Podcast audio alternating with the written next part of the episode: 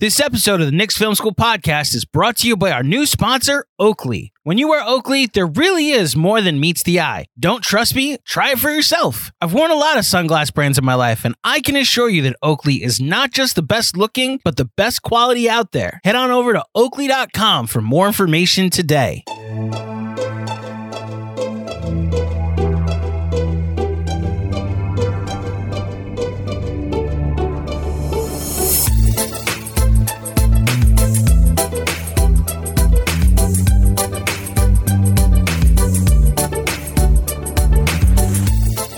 Hey there, Knicks fans. How you doing? It's your boy Jonathan Macri with you for another episode of the Knicks Film School podcast. Coming at you on uh, a Wednesday, Wednesday in which the NBA Finals continues tonight between the Denver Nuggets and the Miami Heat. Uh, big game, certainly. Either way, uh, coming off of Miami's game two win. Uh, if Miami wins this, sets up uh boy sets up a uh it sets up a must win almost denver or game for denver in game four. Um and then on the flip side i guess if denver wins game three i mean certainly it sets up a must win for miami in game four but i think a miami win would have a little bit more a little bit more impact a little bit more import so to speak because i think I think after Denver's game two, I don't want to call it a collapse, but whatever happened to them um, late in that game, um, I don't know. I think I I expect a better performance in game three from them. I mean, if there were, were ever a time to kind of turn it on in this series in a way that they haven't really done so, especially defensively, um, it would be it would be uh, in game three. So we'll see what happens. But either way, uh, kind of feels like the finals start in earnest uh, tonight. Uh, anyway, that's enough general NBA talk. Uh, coming your way right now is a lot of Knicks discussion with someone who has never been on the pod before, but that is uh, certainly not before, because he is unqualified. In fact, he might be the most qualified person to come on this podcast and talk Knicks basketball, and that's Steve Popper of Newsday. Uh, Steve, as we talk about a little bit at the top of the show and then throughout the the episode, he has been covering the Knicks for a very long time, um, off and on, but mostly on for really the last 30 years, uh, 30, excuse me, 30, 33 years, because he started covering them in 1990, as he talks a little bit about on the show. And uh, he has as good a read on all goings on at the garden um, as anyone. And uh, I, I got to say, there were probably, we recorded the interview a few hours ago. There were probably four or five times throughout this. Uh, uh, we talked for like 45 minutes. There were probably four or five times where I genuinely raised my eyebrows because he said something that I was not expecting to hear or uh, maybe not expecting to um, to hear in the way that he he phrased it. Uh, but I'll just I'll just say that this was a good one, and uh, I think you will enjoy this episode, and I think you will definitely gain quite a bit of insight about where the Knicks are at, where they stand, where they want to go, um, and and several other things uh, throughout our conversation, and then we end with some fun stuff. Uh, with uh, Steve kind of reflecting back on his many years on the beat and uh, giving some, you know, some a little bit of dose of history in terms of guys he's enjoyed interviewing and big moments he's seen. And uh, we even talk about Melo before the end of the show, which was uh, particularly fun. So, uh, without further ado, here is my interview with the one and only Steve Popper. Joining me now on the Knicks Film School podcast, somehow, some way, this person is a first time guest. Uh, I've I've long admired him from afar, and for one uh, brief season that ended uh, abruptly in a pandemic, I got to share uh, the workplace with him, uh, covering the Knicks in person a few a few times, like a handful of times, and uh, seeing him work um, up close was uh, really a treat, and also quite a learning experience for someone who has been continually trying to make their way in this in this weird world world of ours covering the NBA and the Knicks. Um, Newsdays, Steve Popper. Hello, sir. How are you? Nice to see you. Good, good, good to be here. Um, thank you for coming on. I really don't know how it's been this long. That I mean, I what are we like six hundred something episodes, in, and you you are. Um, correct me if I'm wrong. You are the senior Knicks beat writer at the moment, right? Because a certain someone is, is no longer uh, has that on their their current resume. Uh, well, first of all, the the first 590 or something. I think I told you I'd come on when they were good, when things got good, and it took a while.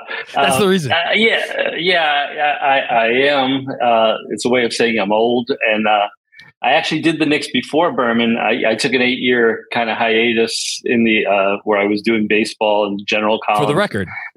For the record. Um, uh, rec- recruited by Woj over there. Uh, really? Yeah, he was he was our, our, general columns at the Record and a good friend of mine. Um, and uh, so followed him over there and, and did baseball and then columns and some other stuff. Did basketball there too. Um, but yeah, yeah, it was. Uh, I, I, my first uh, Knicks coverage was the 1990 uh, playoffs before most were born, uh, with John MacLeod coaching. Oh uh, but uh, you know, covered the NBA Finals in '94. Uh, you know that, but but really, um, you know, came back to cover the Knicks full time 2011. Yeah, because I I remember. Um, I'm just going backwards. I remember when you were you went to like the lead sports person for the whole for all of the record, and then but that didn't last long because then you got you went over to Newsday, right? Not too long after that. Yeah, I did. I, I, I thought I would never be on the road again. Never. Uh, it's, it's sort of that they dragged me back in. You know, just just when I thought I'm out. um. Well, there's no better person to to talk about this team in general. I'm especially excited to pick your brain now because you've seen so much and you've been around the garden. And I feel like and I'm curious your thoughts on this. I feel like the garden is someplace like, and again, I I know like one like point one of one percent to the extent of what you do, but like until you're there every day and you kind of see how it operates and you get a feel for what it is to be in those walls, you can't really can't really tell like what's really going on. And I feel like you have a better feel for, than just about anyone, and you've seen some highs and you've seen a lot of lows.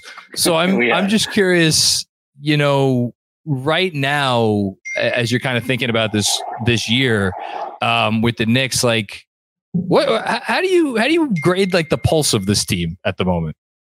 Well, I, I guess the first thing I'd say, as far as what it's like to be around the Knicks, when they're good, you know this as as somebody who's created an industry here out of being a fan. It's an amazing place, an amazing fan base um, for all the craziness that happens there the loyalty is overwhelming. You know, I, I, did, as I mentioned before, I covered the Mets for a while, and there were times, you know, August and September, it would be, you know, the play, the place with the best, the shortest line for a Shake Shack in New York, um, and, and then that was like the the what you go there for. Um, the Garden is never that. The Garden is every night can be something special and amazing, and you know whether you know Linsanity pops up out of nowhere or you know just just things happen there at the garden and it's a special night. Players from opposing teams treated as someplace special. So so it always is that no matter what problems there are at the top. Um, and so I, I, think this year you know it, it kind of was it, it, was a throwback year in, in, the way that they were regarded by the fan base. That game three against cleveland the, the, oh the first postseason game here you know was one of the great atmospheres i've ever felt there um, you know, I'd put it up there with Linsanity, with uh, the game after the fight against Miami in '97 uh, was a great atmosphere. Um, you know, just uh, and this was like that. It was it was loud. It was and, and it was just you could tell it wasn't the tourist crowd anymore, and it wasn't the business suit crowd. It was the Knick fan crowd there. Um, so I, I, thought this year seemed to capture it, and, and I think that's because of what they are they're not, you know, a superstar team. It's they're a good team of good, hardworking guys, and, and some of them you hate on certain nights as a fan base. You know, and they want to get Julius out of town. They want to get RJ out of town. But these guys are hard workers, and everybody loves Brunson. Everybody loves loves Josh Hart. Um, I, I think what they are is the kind of team that New York fans like. And you, I mean, you couldn't have said it better. Uh, we we talked all season long about where this team ranked in terms of from like our our perspective as fans uh, not forget the 90s the 90s were its own animal and that was a it was it was it was never just one season. It was you know it was a decade uh, and really longer than that if you go for how long ewing was here. But like we we would go back to like the we here season which was kind of weird because it was tied into the pandemic and like that that whole thing and then we eventually, towards the end of the year, we began just comparing it to 2012 13, which you again had been, you know, um, back covering them for a few years. Yeah. I'm gonna I'm gonna put you on the spot. Would if you had to compare the two years, which which do you think kind of you know, I don't know, stands out more or, or, was more emblematic of like, you know, when you think of New York basketball, like you think of of this? You, you know, I, I think this team was more a team that the fans loved because that team first of all, there was a very mixed reaction in New York, I think, on Carmelo. You yeah. know, I loved covering him. I thought he was a great player, a great talent. He, was, he had a great season. Uh, but all those guys around him were sort of like guns for hire, you know, aging guys at the end of their career. You know, this team, you know, again, whether you love them or not, you know, RJ Barrett is their guy. Mitchell Robinson's their guy uh, Brunson is basically family to this team. uh, um, yeah, you, you know, and, and, and Julius Randle again. You know, for for for what people may feel or not feel about him, he's the guy who took the money to come to New York and stand there as the star. Uh, and and you know, I, I know everybody wants to run him out of town, but if you told somebody, you know, four years ago you're going to get a guy who's going to be All NBA twice in the next four years, I, I think they they'd be excited to take that and at a reasonable price oh, way. very reasonable. Um, yeah. For over 30 years, the law offices of Weiss and Rosenblum in New York City has been home to a team of award-winning, hard-hitting injury attorneys who have a long track record of seven-figure results. Whether you've been injured in a car accident, fall, construction accident, or other traumatic event, Weiss and Rosenblum will work tirelessly to maximize the award regardless of the severity of your injury and get you and your family the fair and just compensation you deserve. Call Weiss and Rosenblum today at 212-366-6100. Again, that's 212 366 6100 or visit weissandrosenblum.com for more information. No case is too big or too small. Personal attention to your matter is a priority. Once more, call 212 366 6100. Previous results do not guarantee future outcomes. If you think you might have a case, speak with a veteran attorney, not a rookie.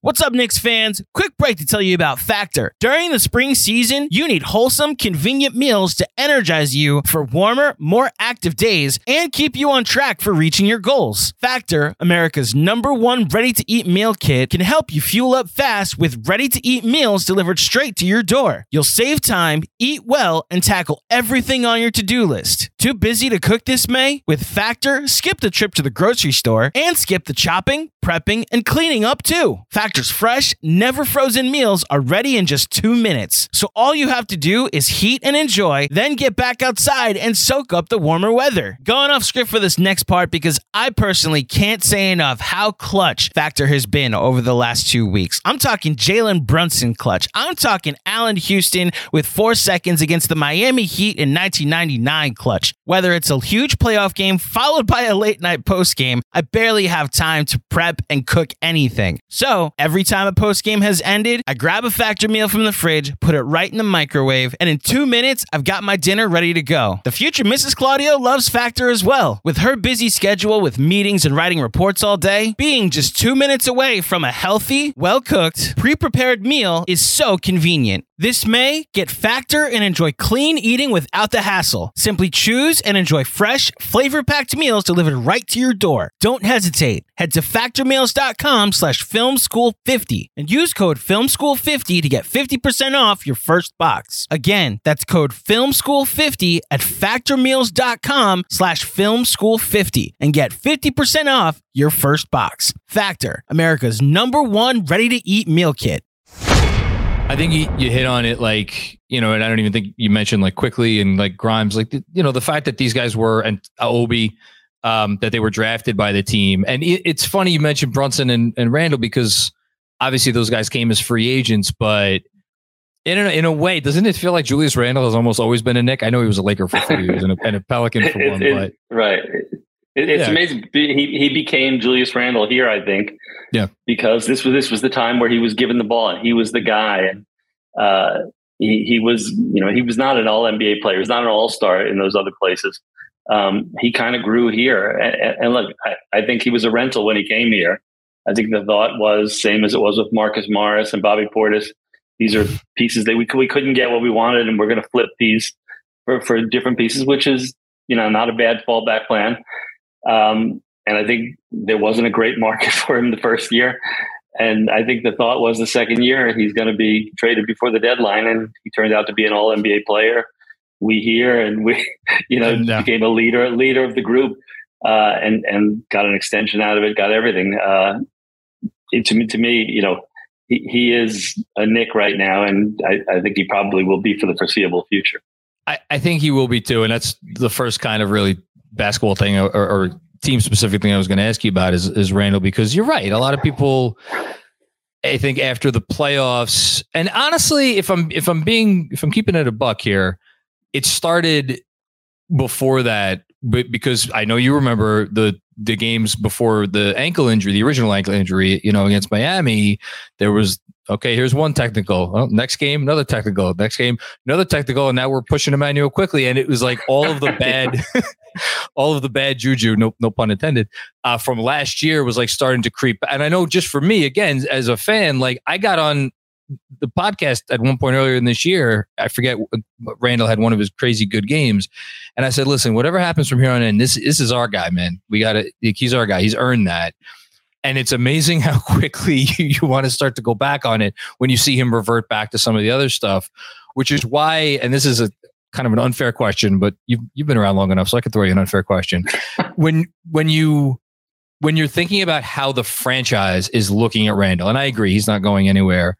How do you think that they kind of parse out the the basketball part of it with the I don't I feel bad calling it volatility, but like, you know, let's call a spade a spade. He's someone that kind of goes off the handle sometimes. Like how, how do you think they look at him as a player, as a person, like and all that comes with all that? Well, I'll say this first of all, if, if you know Julius and as much as we in the media are allowed to know him, uh, but talking to other guys who know him well, he's a smart, personable. He is not a hot-headed, you know, fly off the handle guy. He is you know, as much probably as as Jalen Brunson, a leader of this team, and really? and and and he's I, I don't think he's got that in the locker room that way, but he is a voice um, that is not again he's not regarded as you know Dennis Rodman. What's this guy going to do next? he's he's thought of as an intelligent basketball smart guy, um, and I, I, think that's how the team views him. Um, they know him obviously. You know they they've known him you know, since Kentucky, some of these people here, sure. you know, through being his agent um, or, you know, recruiting him to Kentucky, um, you know, they, they've been lifers with him. And I, I think they know what he is and, and like it. And I think, you know, I, I hear rumors sometimes that, you know, he's not beloved in the locker room sometimes because of some of these things that happen. It's just such an odd thing the way it happened. You know, last year there was, I, I don't know. Some, sometimes I, I wonder, and you know, we we forget these guys are human and they're not machines and they're not just a statistical analysis. Um, and we don't know what troubles they have, you know, off the court in their personal life, you know, what someone is in their ear telling them. Julius is a guy who was beloved three seasons ago. Last year, uh, two years ago, to then, you know, he's struggling. He looks, you know, the body language is bad and fans are kind of turning on him and he turns on the fans. And, you know, how that accelerated that is still something I don't understand.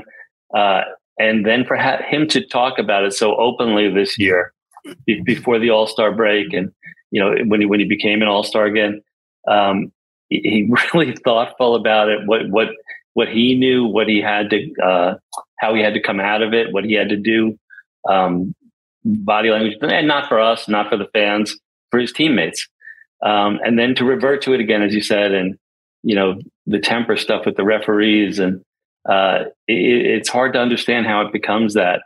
Uh, and and look, I, I, think he knows, and we all know where he's going to hear it all summer if he turns on any social media uh, after the playoffs. You know, whatever the reasons were, if it was the matchups, if it was the yeah, injury, you know, whatever it was, you know, he's going to hear that he failed again in the postseason. Um, it makes it a tough spot for him. Um, I, I, he's a hard guy to figure, but I, I, think they regard him front office coach, and, and I think on the court they regard, regard him as more than his numbers. One one of the things that Thibodeau loves in his setup is can you draw two defenders? Can you create openings for other people? And that's basically the Julius versus Obi thing.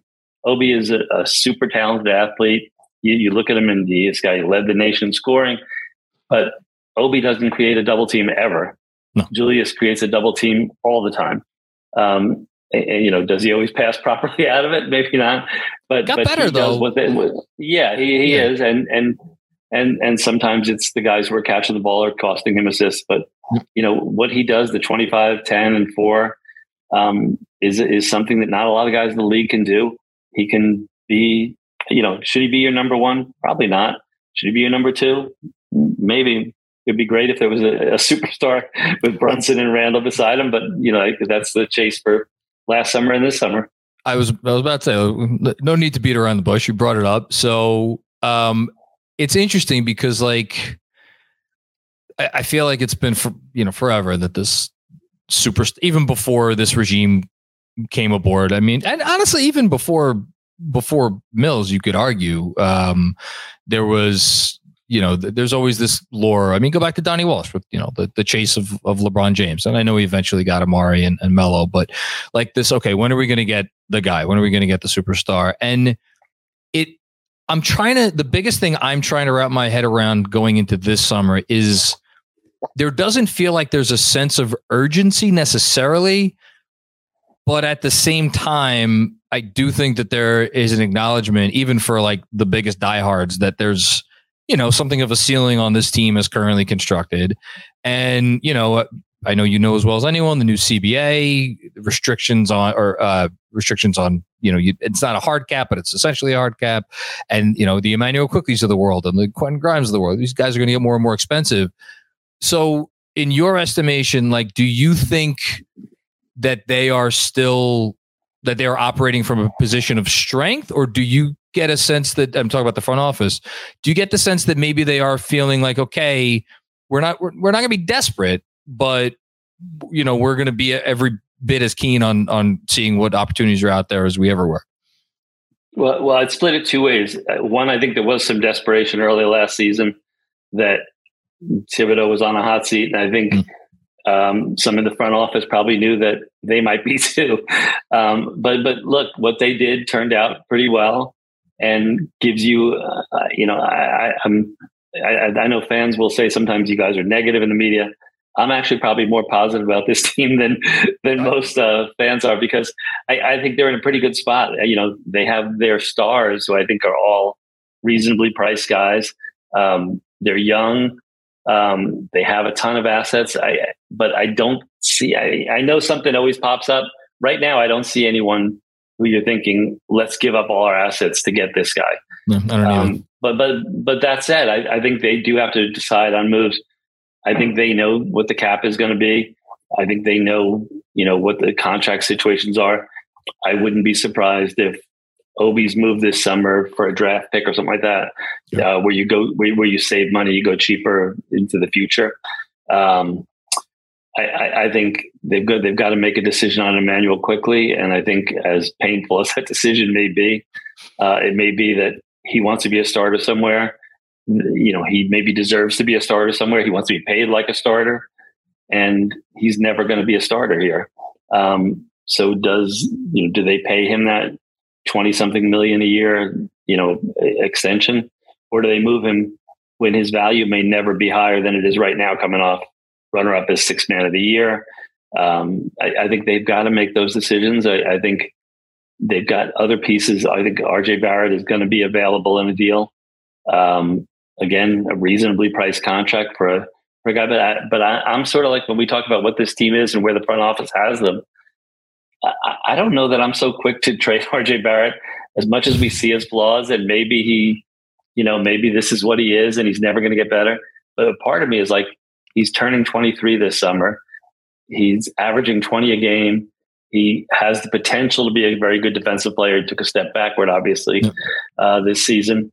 Um, I know they love Quentin Grimes. Like, you know, I, could I see them going forward another year just as they are? Absolutely. But I think they've got to think into the future, the cap space, the the contract situations, and I think that may uh, push them to maybe package. You know, you package a Quickley and a draft pick along with Fournier's deal or uh, Derrick Rose's deal, and and you get a, maybe a slight upgrade of a, a, player. You know that that three for one, or you know, uh, if it's Rose's contract that somebody could just throw away. You know, if you do it before the deadline. Um, I, I think I think there are moves to be made here, but I don't think it's the last summer. You know, how how far can we go into our you know assets and get Donovan Mitchell? I, I don't see that right now, and it may pop up. Somebody may say they want out and demand a trade, and you know, I, I think they're ready and listening. And I, I think they don't want to be caught in this situation last year where I think Dejounte Murray caught everybody in the league a little bit by surprise. Um, really? I, I, I, think I think teams felt that that was sort of a uh, the connections between Atlanta's front office and San Antonio's front office. I, I, don't think people expected that deal to go down the way it did. Um, you know, I think a lot of teams would have liked to pay that price for him. Um, you know, does Shai Gilgeous-Alexander become available at some point? Uh, maybe I don't know. Um, but but do you give everything you have for uh, Bradley Beal? Uh, I don't think so. Um, just not the timeline with what with everything else you have here. Yeah, it feel like uh, it's funny you mentioned Beal. I wrote about Beal actually today for the newsletter, and I'm like, you know, you look at the price tag, you look at the age, you look at the fact that he's missed 25 games a year now for the last four yeah. years. And I've talked to Fred, your your uh, your colleague Fred Katz, about this several times about how Beal, you know, he led the league in games played for a couple consecutive seasons, and it seemed like that was a real point of pride for him, and maybe let that get the better of him, or he maybe tried to play in some instances where he shouldn't. Um, but like, what do you? in this NBA economy, I'll call it like, what do you give up for a guy who, when he's healthy, I think he, I think Beal still you could argue he's a top, let's say 20 player, maybe top 15 if you want to push it. But at the number and at the age, it's like if you're the Knicks, you're maybe you give up some players, but you probably don't want to give up a whole lot in terms of draft assets, or do you give up? You want to keep the players and give up the draft? It's like, it, it, and there's, I feel like Beal's just one name, but so many of the names that I feel like we're going to hear this summer are ones that you could ask these similar questions. Like, how much do you really want to give up for that guy? How much do you really want to give up for that guy? Do you get the same kind of read on the league right now? I, do, and, and, I also think with the Knicks, I, I think uh, you know as much as he may have been in trouble early last year, I think Tom Thibodeau has a huge voice in this front office, and. Mm. One, one thing he loves is guys who are available. you know that, that that's why he loves Julius and he loves RJ. Yeah. He loves Jalen because you know you basically have to cut off a limb for them to take off um, you know, th- that's a huge value to him. And, and to have a guy who's not there, you know, I, I, I know that, you know, I hear from people, you know, close to him. I don't hear it directly from him, but, you know, hear that, you know, when he sees somebody out in the playoffs, he's sort of got that Pat Riley, you know, could you give me, well, could you give me one, one, one minute if you had it, one possession? The Charles was that a Charles Smith story? Yeah, the, the, Charles, Charles the Charles Smith. Can we can, can we curse on here?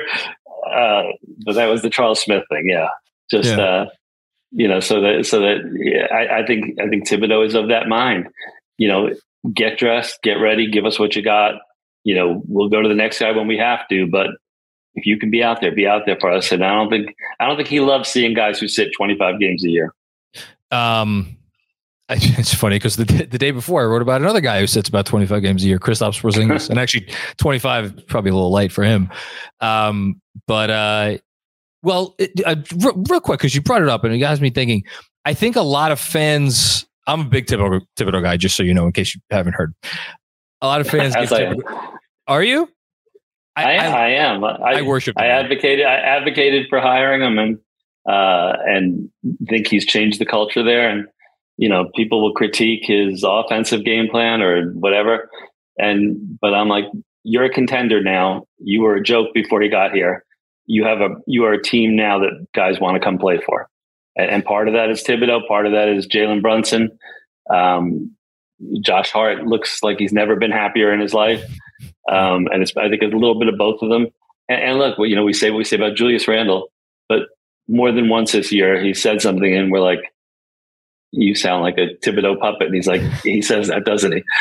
Uh, and he just, he, you know, he repeats Thibodeau. He's heard it for four years, um, and I and I think, uh, as I said, I think he's got a big voice in the front office. I think I, have heard from multiple people. Quentin Grimes was was his draft pick uh, that he really had pushed from. That McBride was the same. Um, he wants a certain kind of guy, and and he's done a good job of getting those guys here. You know, again, he he absorbed the, the slings and arrows for Cam Reddish, but I, I, I challenge people to say this: Who's a young player that Thibodeau didn't play and went somewhere else and flourished? I don't think it's ever happened.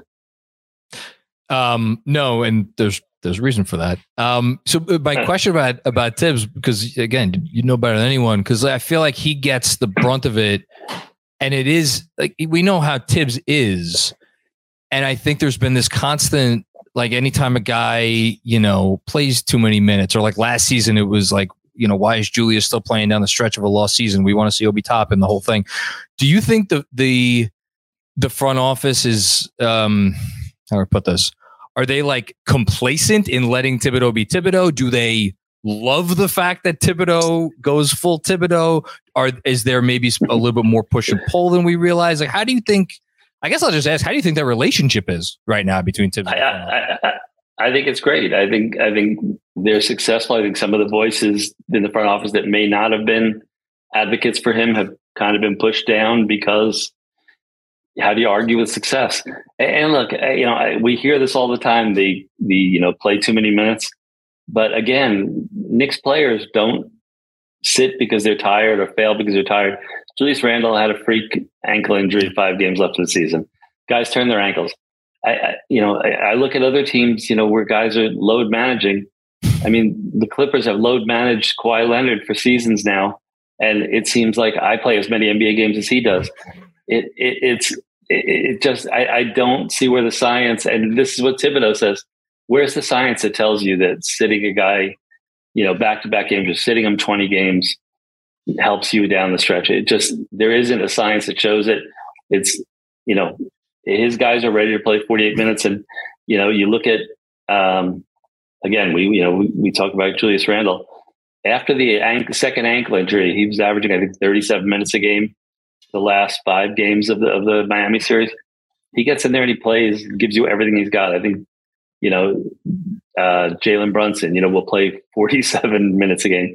I, I don't think, um, you know, the ankle injury to Quickley was because he played 50 some minutes, you know, earlier this season. It's because Bam Adebayo dove into his leg. Yeah. Oh. And that, and that can happen in the first minute. It can happen in the last minute. And, you know, there's just no, I, I just don't see any evidence that Thibodeau playing guys minutes has hurt them. Eh, you know, unless you're saying Derrick Rose a million years ago that that that had something to do with it. And I, I don't know. I'm I'm curious because you again you bring it up the, the Clippers thing and there's the, the, most obvious example, but there's other obviously there's other examples throughout the league. Sure. I wonder, do you think that there are kind of a subset of players, even maybe a subset of of like the higher echelon players that see the way kind of Thibs has these guys going about their business and has uh, leaders on the floor, like you mentioned, Brunson Randle, all the way down the line, that looks at what the Knicks are doing here and and uses that as maybe part of the reason that they would want to come and, and be a part of this? I, I, I don't know. You know, I'd be I'd be guessing speaking for guys, but I know guys who are here don't complain about the minutes. Okay. Guys who aren't That's playing big minutes are, are asking for the minutes, but but they're not there to be had. I, I, I think you know and these guys, you know, it, it's a, I've, I've said this for a decade now. It's guys talk in the league. They, they summer together. They work out together with with you know similar trainers for agencies. I, I thought that was Phil Jackson's biggest mistake was you know trying to alienate and and mistreat Carmelo Anthony, who might have been the most popular player in the league at the time um, with among players. Um, he's just a beloved guy. Every city we go to, guys hugging him, love him. Um, he was just that guy, and and Phil made it a, a toxic place for him, which became toxic. New York became toxic for other players who didn't want to be a part of that and join join in what Phil was doing. Um, I think that's changed, and Thibodeau's a part of this current group, and so I, I, think you have to give him some credit or not blame you know the other way. I, I don't think players think. You know, I, I, guess there has been one or two we've heard. You know, where there's some. Uh, there was a poll last year of players, and and Thibodeau, I think, top the guys I wouldn't want to play. but look, you, they hear him from the other sideline, and and look, we're not in practices anymore like we used to be. But we were and and I know the voice and I talk to referees and everything about it. And he's he's actually a pretty well liked guy around the league uh, among players among refs among coaches. Uh, we we hear the bark and the growl and stuff but uh, I think outside of that he's he's actually pretty well liked that's good to know. Uh, a couple more about this team, and then a few more general things. And I promise I'll get you out of here. Um, you mentioned Quickley before. You mentioned that he wants to start. He went on the record with the you know Jake Fisher of, of Yahoo Sports earlier this year, and he said eventually I want to start. Do you do you get the sense that I don't want to see that say that is he in their long term plans? Like, do you, do you think the Knicks are in his long term plans? Maybe maybe I'll phrase it that way. I mean, I know money talks, but what do you think? I, I think it's it's it's got to be both sides, and and that's sort of why I think that I, I could see him being moved this summer as much as anybody on the team because he's a great he's a great he's a great value right now. He's an asset. He's awesome. That, yeah, I mean, I mean, look, do I think the Knicks would they benefit from keeping him as a six man? Absolutely. You you you love to have a guy like that who's an energy guy, improved defensively this season in ways I never imagined. Became a leader of that second unit defensively. Um, I, I, think he was a game changer for them and just explosive scorer all the things he did on the court, the, the communication. But all that said, he's a six man. He wants to be paid like a starter. You're going to have to start figuring out what that means to you, hmm. cap wise, hard cap, double apron, whatever it's called now. Let um, apron, yeah. Right. It's it's insane, and, and it's gonna it's gonna restrict things you can do, and you've got to decide: would you rather have Quickley, or would you rather turn Quickley and two first rounders into what you believe is that guy who's going to get you to the next level? And, and look, we look at Miami's talent this year. I don't think it's any better than the Knicks' talent. You know, I think no. you you can sort of match it up as, and and you know Jimmy Butler is awesome and amazing, and Bam is a great talent, and, and they have good players. But I, I, don't think you look at them and say the Knicks couldn't do what they're doing. Um, so could with growth, could RJ and Quickley and Grimes. Could you just keep this team intact, stability, grow together, and be better? I, I think you can, but but but I don't think uh, in the world of contracts and stuff. I think I think that's more what you have to think here is slots and and and what it's going to mean to you um, going forward. What you you know what Quickley is going to cost, and is he as tradable when you pay him 24 million a year? Is he as tradable as he is right now as an asset? Um, I mean, any team that's getting him knows they're going to extend him, and they're going to it's going to cost them. Sure, yeah. Um, but but you get a cheap season next year. Uh, you know, I, I just think. I, and, and look, we never know what's going to happen. He could get hurt next year. He could struggle next year with the shooting. He ha- he has great value outside of the next this season. So I think that's an asset that is well thought of around the league that they can attach things to, and maybe even I, I, mean, I hate to say that you're using him to get rid of something else, but you can, you know, you might be able to use him to get rid of Fournier's contract if you want. Yeah, I mean, I think you know Fournier is like a, you know outgoing outgoing salary in a deal. It's you know, but I, it's it's funny because of Fournier's comments. He sure seems to think he's going to be playing uh, elsewhere next season, um, which I, I agree with, and I understand why he said it. And he's yeah, he was a total pro the whole time. But I, I, I would ask him this: where I, I, mean, I mean, and I yeah. think he has value. He is a good shooter, and he's he's a good guy to have in your locker room. Um, Not an eighteen million. It's a lot, right? It's a lot of money to pay for a guy who who's just you know you you can't play defensively.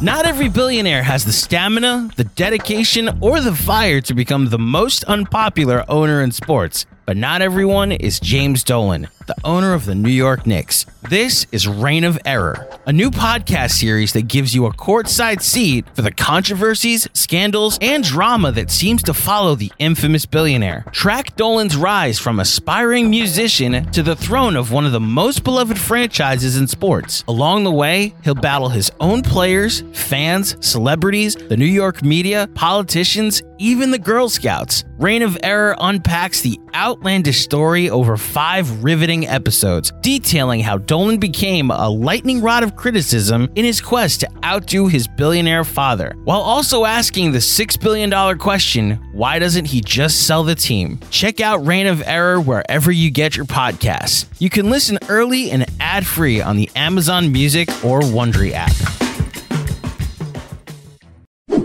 What's up, Knicks fans? Super excited to announce our new sponsor, Oakley. Express your style and build a look that's made just for you. Oakley's changing the game, and it's time to discover a whole new world of possibilities. Do you run, golf, train, or just want to look like your favorite athlete? Then you need to get yourself a pair of Oakleys today. Suited for everyday eyewear with frames and lenses allowing for an extension of self and an expression of your personality, with Oakley, there's more than meets the eye. Here at Knicks Film School, our motto is look good, play good, and that's why Oakley is the perfect partner for us. Not a one of us leaves the house in the morning without our Oakleys. And listen up because it's officially almost summer, which means you need to upgrade your sunglass game now. Check out oakley.com to get yourself a pair today. Also, did you know that Oakley even offers prism lens technology?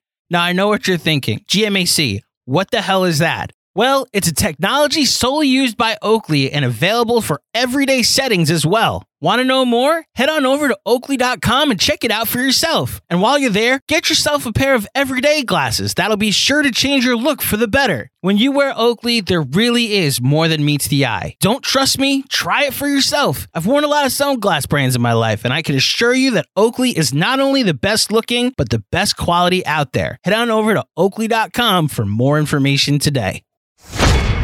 Real quick on Barrett, uh, how big do you think his playoff performance was for for him, for the team, you know, for, like for the front office in terms of maybe how they view him? Did, any any thoughts on that? Look, I you know I, I get asked by friends every day about about these guys, and, and the one thing I say about Barrett is, um, whether it's the one for ten last game or the games before that where he played really well, he is. We talk about built for New York he is unbothered by all of it. Uh, he's a no drama guy. You know, look, there's we, we can go back to the draft and uh, you know how bad the Knicks felt falling number three, but there's no Ja Morant. You know, you, will you will never find R.J. Barrett waving a gun around in a strip club. Um, you know, at, at, four in the morning. That that just doesn't happen. He's um, and he plays unlike pros, Zion. It, right, he plays and he's a professional. Um, which in New York, there's something to be said for that. That you know, you never have to worry about him. So, so, so that's that's the floor that I put for him is that he's a 20 point a game scorer who can handle New York, um, which is no small feat. No. Um, but but I but I think you know, can he be better? He certainly has to be if he's going to be one of your core guys. Um, you know, it's obviously I think I think it's no secret that Thibodeau has more belief probably in Quentin Grimes as that future guy. Uh, he basically took away the the primary defensive assignment yep. from Barrett and handed it to Grimes as a, a guy with a barely, you know, a half a season behind him. Um, you know, th- he was the guy this year, and I think they think he's going to become a good offensive player. Um, Grimes, I think that Grimes, yeah. So, but but but what we saw from Barrett, I think we saw a better defensive player in the postseason. I think we saw a guy who did the right things offensively, made the right passes. Um, can do I think you can win with RJ Barrett as a starter? I absolutely do. Sure. Um, I, I don't think he can be your star, but if he's your fourth guy, sure. You know, the one guy I wonder about is the guy that is the defensive anchor, and we haven't mentioned is Mitchell Robinson. And Thibodeau loves having a defensive rim protecting anchor. Um, but at some point, do you say, we cannot play four on five offensively anymore. Right. You know, it's got to be a guy who can give you something. Um, look, if you look back at the tape of the last couple of games, Julius made, I think, I think I counted four passes where he penetrated, drew double, triple teams, and slipped a pass through traffic.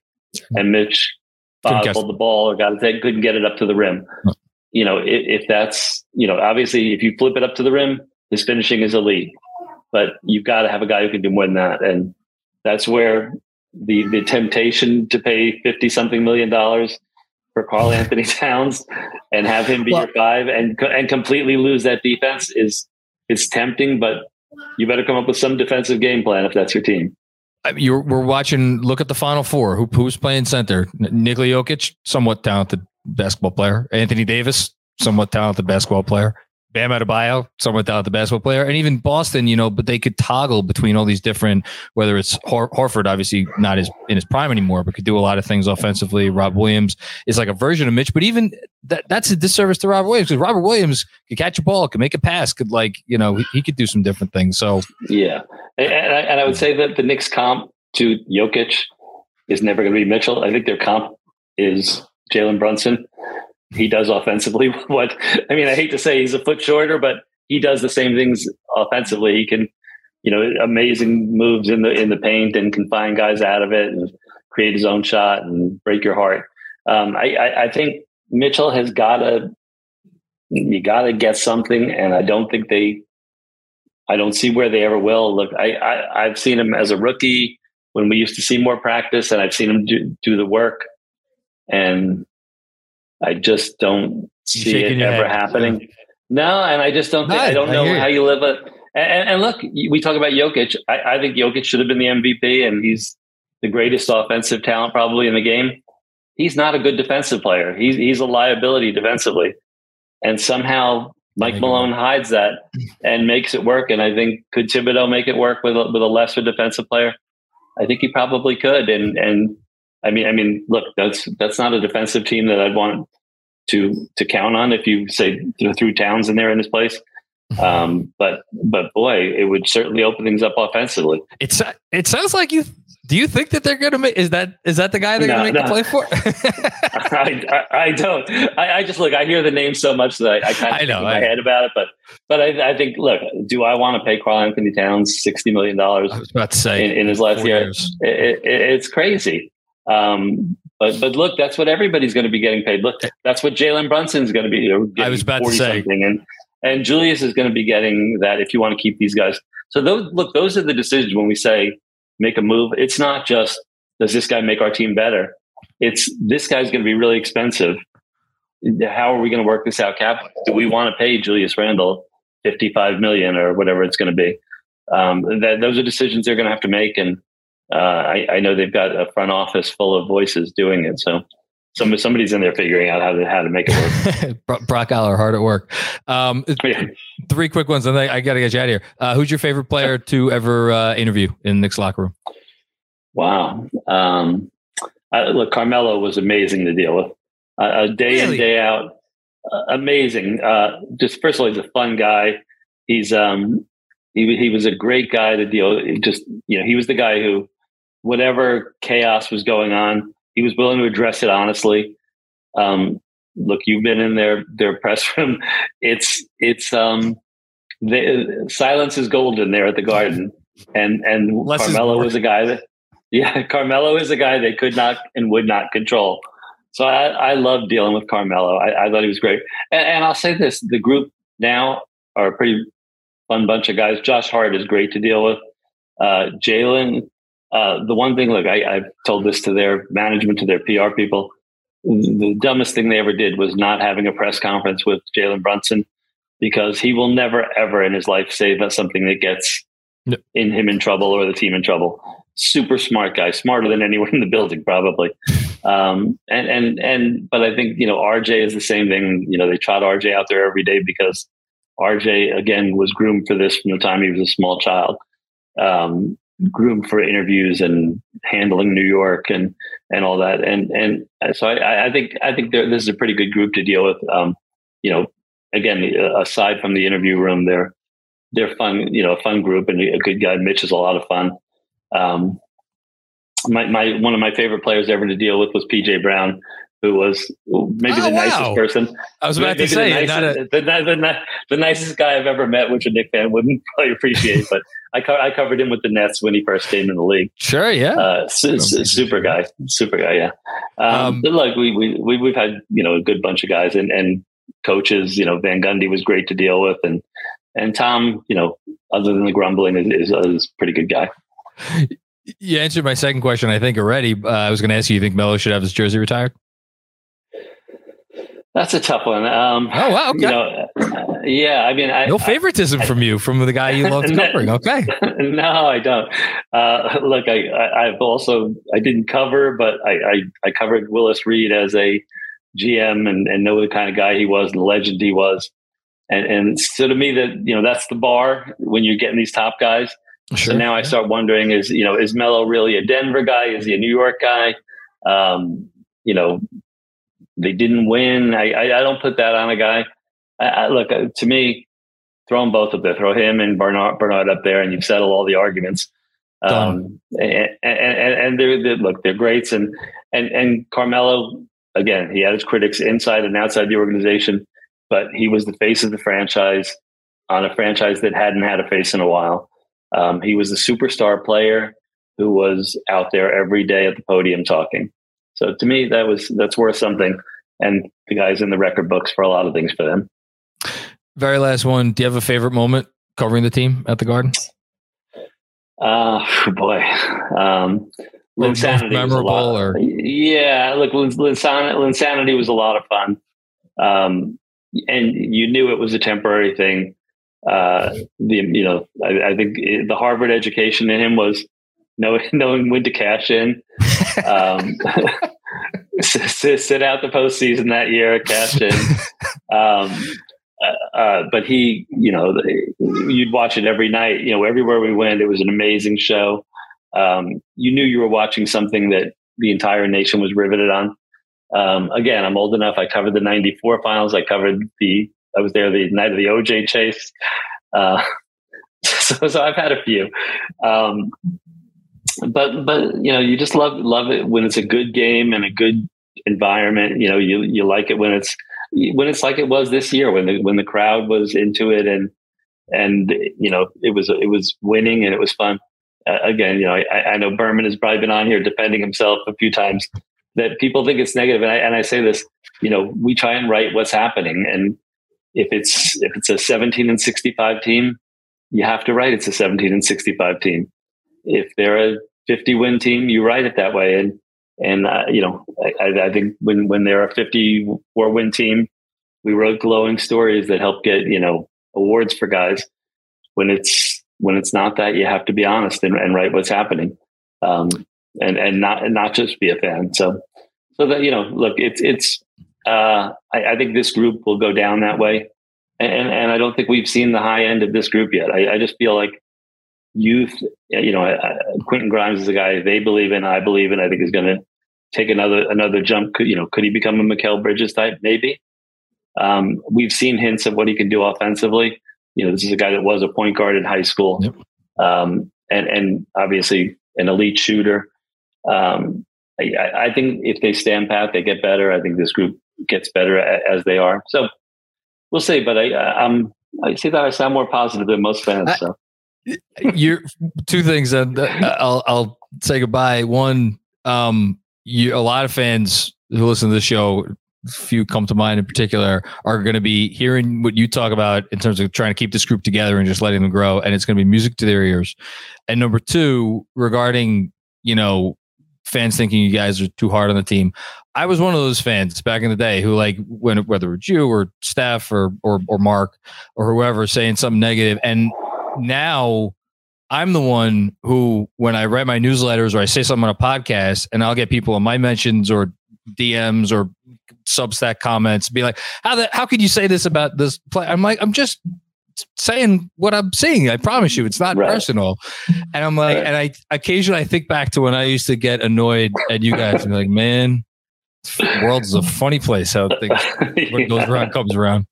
Um, but so you that- guys, that- that's you guys are great. That's what I tell. That's what I tell most critics. If if you if you want, go to journalism school and come do it and work your way up, and I'd be happy to hand this over. it's, it, it, it's it's it's tea time for me now. no, I, I, I, I, was I was never jealous of, of Mark Berman before this season. oh, what what is Mark doing right now? It's probably standing in the uh, I don't know, maybe uh, under an umbrella on a golf course as it's downpouring. I, have I've I've seen him a couple times uh, this season, and he, he looks great. He's uh, looking looking happily retired. I'm. Listen, he got away so the Knicks could win. It was his sacrifice. That's the reason why the Knicks were good this year. No um, Steve Popper, you're a legend, man. Uh, seriously, thank you. Uh, thank you for uh, all of your uh, off-air kindnesses over the years to to me personally. It truly uh, can't thank you enough, and uh, we're lucky to have you. Don't, don't hold off on the tea times. You got to do this for another few years at least. Got a couple, got a couple more years. Thanks again, man. Anytime, guys. All right. Hope you enjoyed that interview with Steve. Steve's a great guy. And I know he kind of joked about it a few times on the show. Uh, I can assure anybody listening, uh, Steve does not have it out for the Knicks or their fans.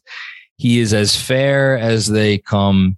And uh, I could say that because, you know, like I kind of briefly stated at the top, I did have the privilege of working alongside of him for for one season, and um, he's just a pros pro in every way, and uh, he is uh, absolutely uh, essential to the beat. I hope he continues writing about this team for a very long time and reporting on them, and just generally offering his insight onto all things Knicks. So, anyway, I hope you dug the show. If you like it, as always, please take the time to go and uh, drop a five star rating, leave a review, and uh, show your support because that stuff helps us out. Uh, we will be back with some more fun content throughout the rest of this week. We got a Jeremy Cohen uh, live uh, show coming up uh, tonight as you are listening to this on Wednesday night. And then we got Casual Fridays coming up. Uh, also, shout out to all of our patrons out there. Uh, Andrew and I just dropped a Patreon episode uh, yesterday regarding uh, the Denver Miami series, as well as the very ridiculous Kyrie Irving LeBron James rumors. And we will be dropping another Patreon episode uh, this Friday after the uh, after Game Three of Miami and Denver and previewing uh, what should be, uh, again, either way, regardless of what happens in game three, a very exciting and meaningful game four. So, all of that to look forward to. Uh, and then before you know it, we'll be in the thick of uh, of NBA rumor mill time, season, whatever, because that stuff is going to pick up hot and heavy uh, probably within the next week to 10 days, I would guess. So, lots of good stuff on the way. Uh, until then, enjoy yourselves, and we will talk soon. Peace out.